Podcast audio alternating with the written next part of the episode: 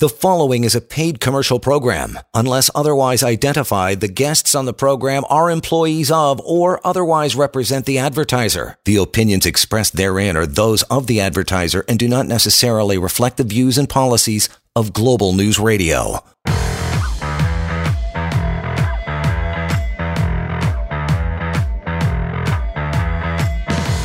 This is the Employment Law Show. Alrighty, we are ready. We hope you are as well. You're going, wait a minute. Hang on, Scholes. It's Tuesday night.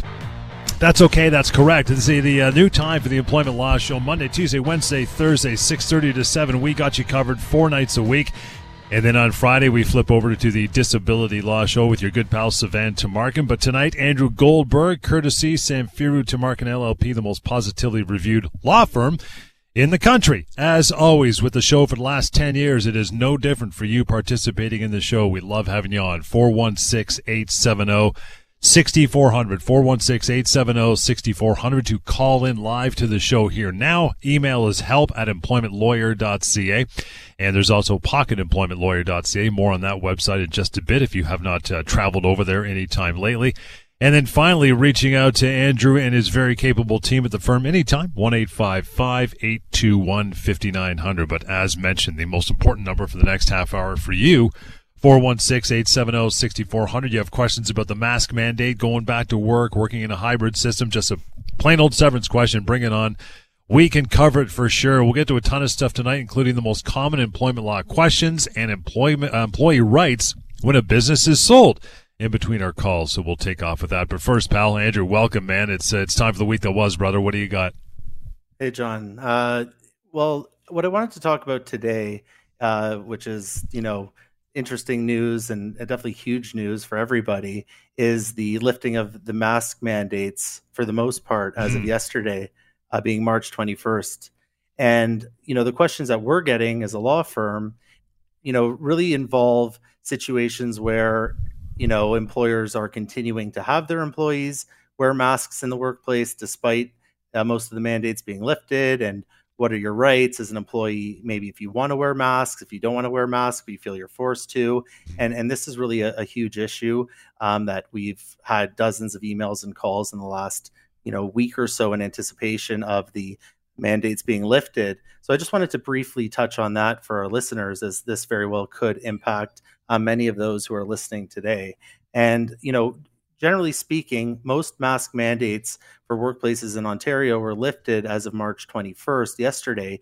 Now, there are still uh, mandates in place with respect to some sectors, uh, you know, and, and, those tend to be kind of more medically intensive and, and high kind of volume in terms of people sectors, so like public transit, long term care homes, healthcare, shelter settings, where there's almost an, just over an extra month, April 27th. But you know, for those of you who work for an employer where the mandate would have been lifted as of yesterday, um, you know, generally speaking, the employer, you know, they could continue to insist that you wear a mask in the workplace, mm-hmm. but if they penalized you and ultimately fired you for not doing so, that would certainly be what we call a without cause termination, and you'd be entitled to a severance package. It would not be considered cause in the vast majority of cases. And you know, we also have to keep in mind if someone can't wear a mask due to you know medical reasons, a disability, or maybe religious reasons, the employer would have an obligation to accommodate that as well. So if an individual is fired um, that had requested accommodation, whose doctor or kind of religious community has indicated they should not be wearing a mask, then not only would you be entitled to severance in most cases, but um, you know human rights damages as well. And uh, you know, very briefly before I, I, I kick it back to you, there's also individuals who you know are not necessarily going to be fired for wearing a mask at work, but you know wish they want to know what can they do if the employer does insist that they continue to wear masks um, you know, you might have a valid claim for what's called a constructive dismissal mm-hmm. on the basis that the employer is essentially changing a term of the employment by compelling you to wear a mask in the workplace, despite the fact that the government has no longer made that a requirement. And even in that case, despite not being formally fired, you could still have a claim to pursue severance. Now, uh, I would like the listeners to, you know, obviously appreciate that um, every situation is going to be different. So before acting on anything, you know, certainly give our firm a call and we'll we'll connect you with one of our legal professionals to discuss your particular circumstances. But for the most part, um, you know, you, that that's going to be the case for those who no longer want to wear masks at work. For those that are, uh, you know, maybe it's uh, it's it's it's two things changing. They're going back to work from maybe working at home or working in a, a somewhat hybrid situation, and they're also going back to the non-mask or at least the mask mandate over with if the employer, besides the mask thing, if they decide, you know, hey, this is a good time to make this change and that change and this change with people coming back to the office, where does uh, where does an employee stand in that regard?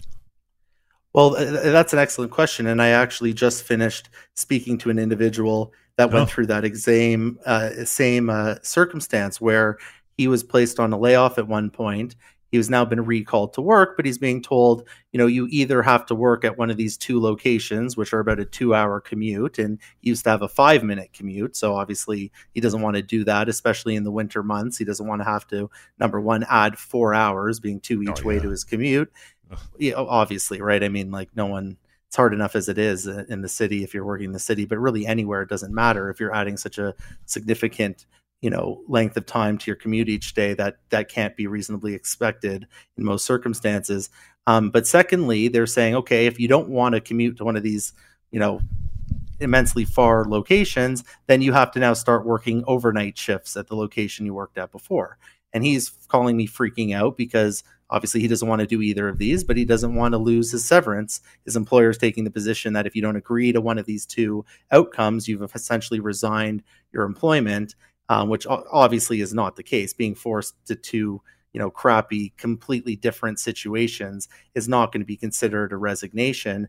And you know, if you find yourself in this situation, number one, you want to contact a lawyer as soon as possible. But in the meantime, you want to make it very clear in writing that by no stretch of the imagination are you resigning from your job. It is the employer who is insisting on these changes. So if you're on a layoff or you're off work due to, you know, maybe not being vaccinated, but now your company's saying, oh, we don't care about vaccines anymore, you're welcome back, you do have the right to your same job or a very comparable job. Again, 639, new employment law time, employment law show time, Monday, Tuesday, Wednesday, Thursday, all week. You can call in now. You got, to, uh, you got time. We got time. 416-870-6400 with the questions you normally would have asked on the old time. So bring it on. We're uh, going to continue on here. Most uh, common employment law questions, part two for you and I, Andrew. We covered part one the last time you were on. Let's get back into these because, yeah, they're very common and people wonder these all the time. First one is this you know, I, I have to accept a, a severance offer by a certain date. It's right down there in the bottom of the severance offer. I'm panicking. I'm freaking out. It's like this coming Friday. What should I do? Well, you know, that's again, everyone freaks out in that situation, right? I mean, it, and rightfully so. Number one, you're just completely caught off guard by being let go in the first place. So you've just heard the news that you're let go, and and in the vast majority of cases, they're not expecting to be let go. So it's come as a complete surprise.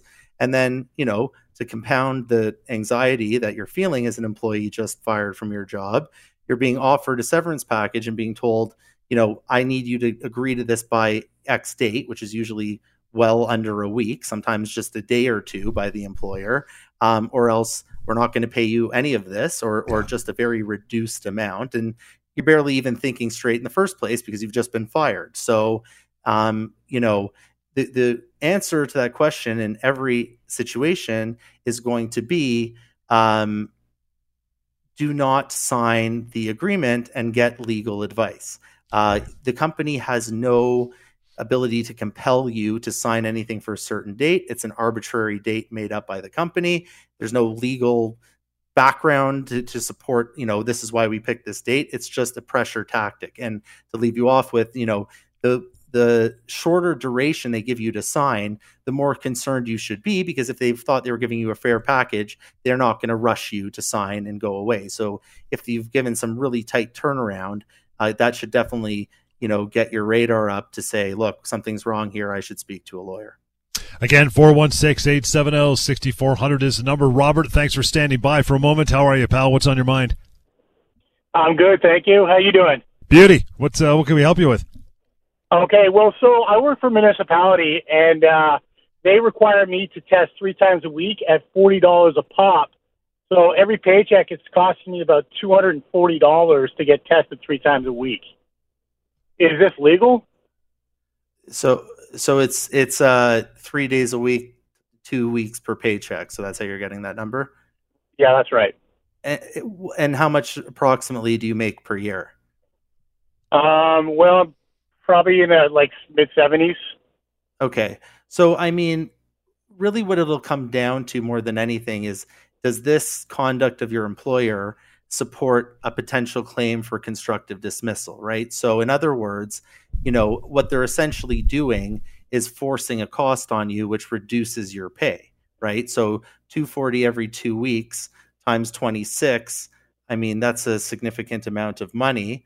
I'll do the math very quickly here, but uh, um, it, it, it would really come down to one sec times two forty. so it'll, that's, it'll, awesome. it'll, that's about six thousand yeah. dollars a year. Yeah, um, which is which is pretty close to ten percent of your overall earnings. And in right. that situation, in that situation, that I think that would be considered for sure a kind of a fundamental change because that's a you know quite a significant reduction to your pay. So I think you would have a viable claim uh, potentially for constructive dismissal, whereby you would reject the change and say, I'm not going to pay that and want to pursue a severance. But that being said, you know, there's going to be other factors such as how long you've been paying for this rapid test, if at all. If you've been doing it for some period of time um, you know, significant period of time already. They could argue you've already agreed to it, essentially. Or what they could do in the alternative is if you pursue a claim at some point in the future, they could say, or what they could say for now is just continue working. You know, even though you have this claim out there, please continue working with us, and you can pursue your claim for the difference of pay that you think you're owed. And then if they actually at some point get rid of rapid testing altogether, that would kind of hurt the entitlements that you have. So there's kind of a lot of factors at play. But at a very general level, I think uh, very possibly you could have a case to say, I, I don't accept this change and try to pursue a severance package. I see. Okay. Thanks, right, Robert. The, uh, appreciate oh, the call, brother. I was going to say, if he wants to uh, reach out further, but any confusion there, uh, Robert, it's simple one eight five five eight two one. 5900 i mean uh, what's the over under about how long this has been going on where he could do what you said claim constructive dismissal a couple months a few months yeah, probably at least uh, you know six to eight weeks. But I, I think another yeah. interesting point would be, you know, a lot of employers had, and this is another issue that we deal with all the time, is mandatory vaccinations in the workplace, right? Right. And some employers took the position that look, if you don't want to get vaccinated, you can pay for these rapid tests, and as an alternative, and some employees took that alternative. But now with the mask mandates lifting, gotcha. we're seeing a lot of employers lift the vaccine policies as well. So, I mean, even though theoretically he agreed to it in the past, while this pol- a policy could have been in place regarding vaccines, if they've lifted that and made all these changes, he could argue, well, now the situation's different. You don't have these policies. Why am I the one paying for the tests uh, when you don't even require vaccines at all? So it would be very situational. Lots more coming. Take a short break. Employment Law Show continues on your Tuesday evening right here.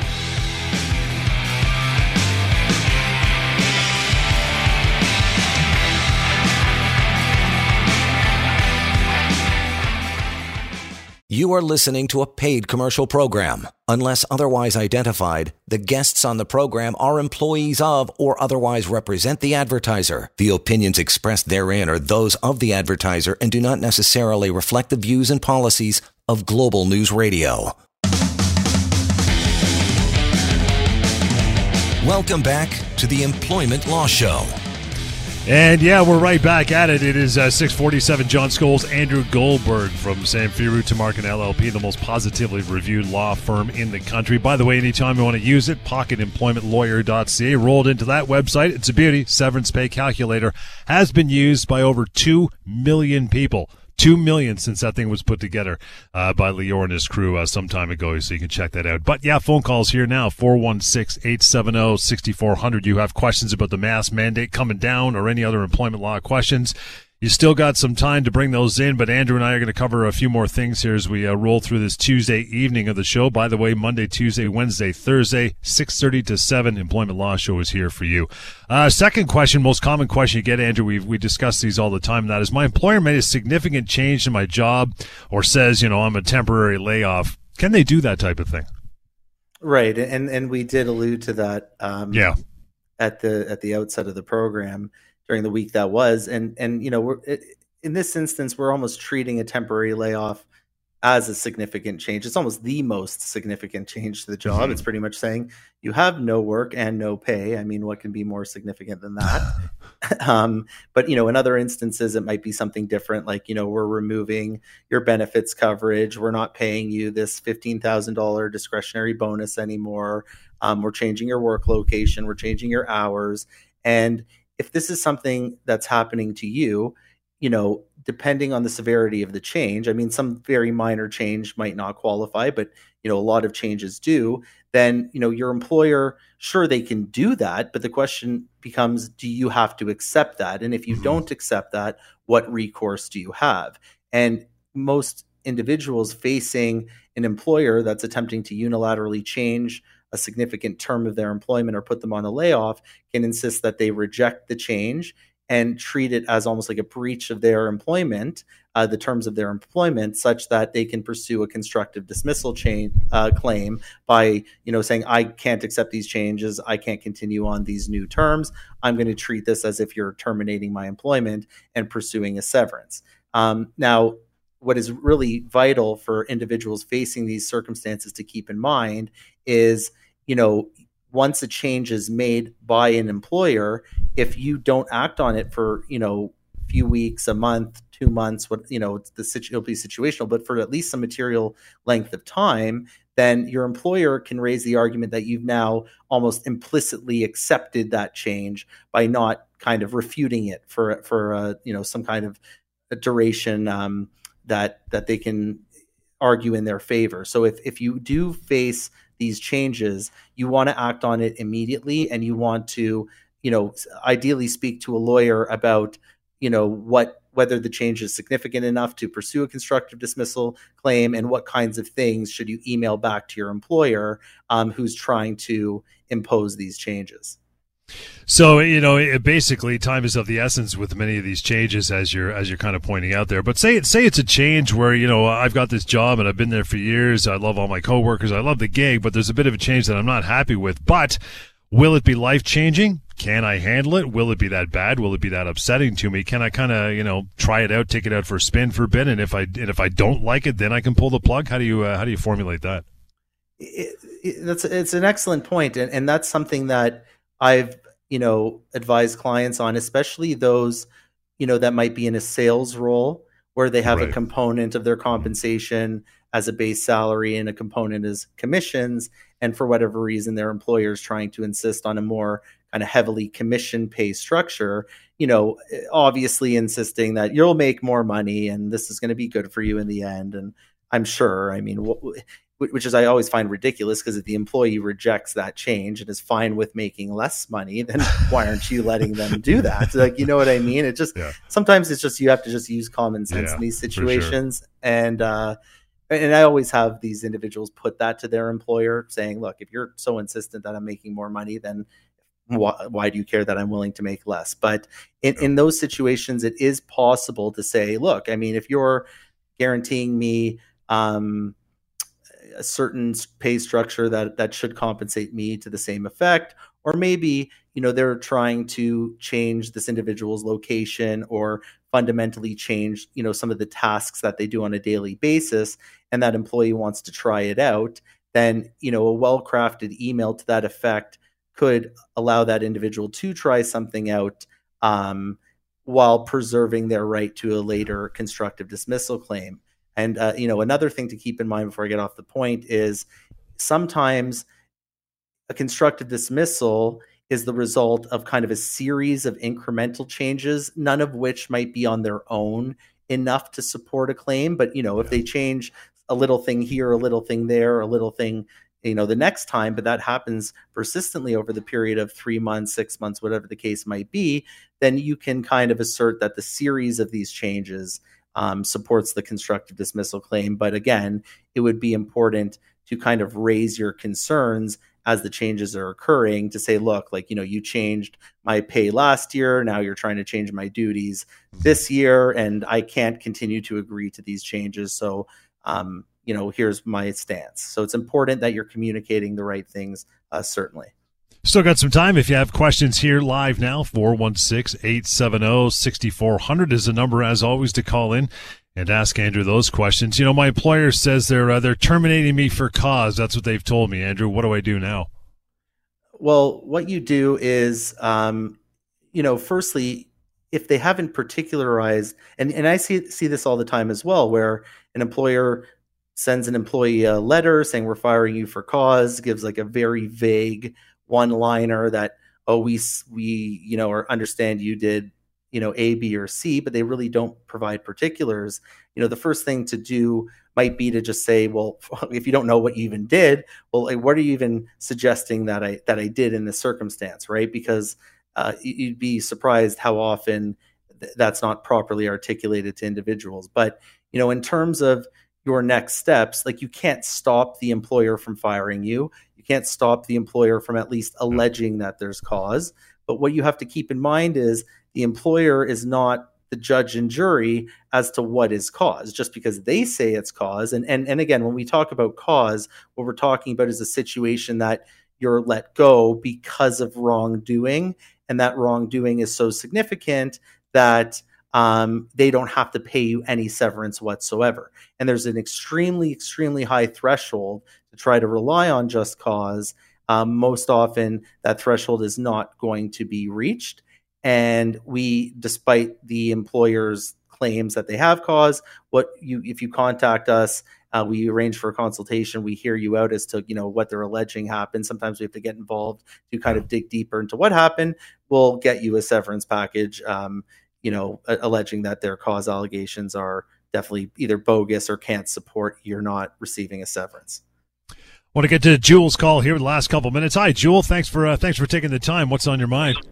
Thank you for taking my call. Yeah, man. Uh, no, you guys were uh, discussing about the base salary and uh, commissions, and let's say if, if, if employers do commission every month, gradually moving higher and higher, and the salespeople, for example, falling behind, is this can be a, issue in the long run, or that's a norm for any sales job? Well, I mean, it's a good question. And I think there's two things to consider, right? The first thing to consider is as a result of the sales target increasing, are you making less commission? So if they're increasing your targets and you're earning less commission, then you're essentially earning less money because of their change.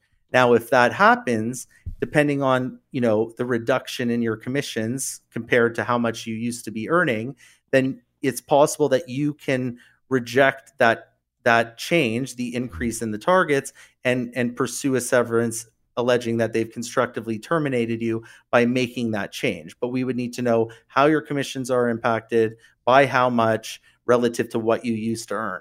Now, on the other hand, it's possible that your sales targets can increase, but they're not necessarily changing your pay by that much. It might not be impacting your pay, but what they might be doing is kind of threatening you for discipline, saying you're not meeting targets, you're not performing well. And then if they eventually fire you for just cause um, on the basis of your performance, we could take the position that, well, his performance has only gone down because you're increasing the expectations all the time, and which is entirely unreasonable. So we would need more information to kind of you know assess the situation but one thing to keep in mind is before i let you go is you know if this is something that's been happening for a significant period of time you want to address this sooner than later and i would recommend arranging for a consultation so that you can get the proper advice as to how to respond to these target changes Jewel, nicely done. And that's the last call we're going to take for today. It's a quick one, but we're back tomorrow. In the meantime, reaching out 1 821 5900 to get a hold of Andrew and his crew. Email address we use help at employmentlawyer.ca. And I always mentioned it's super handy and free and anonymous pocketemploymentlawyer.ca. Employment Law Show is back tomorrow night and Thursday as well, same time at 6:30.